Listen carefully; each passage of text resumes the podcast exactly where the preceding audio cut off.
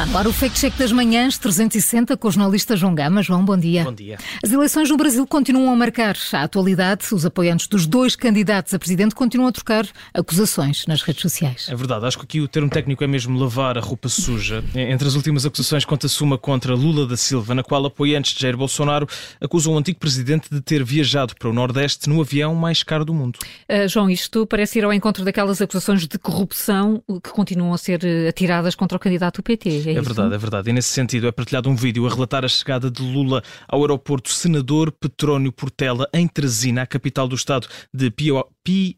Recomendo a, a viagem, se não conhecerem.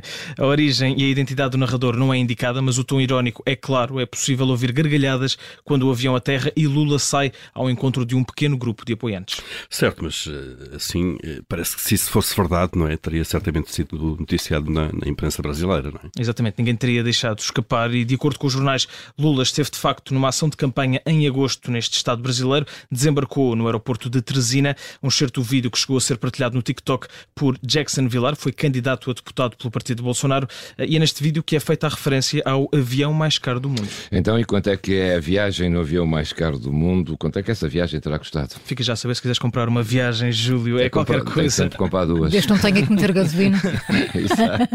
é qualquer coisa como um milhão de reais, ou seja, 190 mil euros. O vídeo já foi tirado do TikTok, mas não sem antes ter motivado, claro, o trabalho de vários fact-checks internacionais e também o nosso, que simplesmente analisaram a matrícula do avião. E que chegaram à conclusão de que a cor deste carimbo não tem nenhuma das cores da bandeira do Brasil, verdade? É verdade. Deram-lhe, tal como nós, carimbo vermelho. O avião alugado por Lula da Silva custou entre 150 a 175 mil e não um milhão de reais, como estava a ser avançado pelos apoiantes de Jair Bolsonaro. Feitas as contas, uh, uh, para euros, a viagem custou cerca de 29 a 33 mil euros e não os 190 mil que foram uh, avançados em primeira mão. Portanto, o carimbo vermelho no Fact Check das Manhãs 360 com o jornalista João Gama, a edição de que dentro de minutos fica disponível em podcast.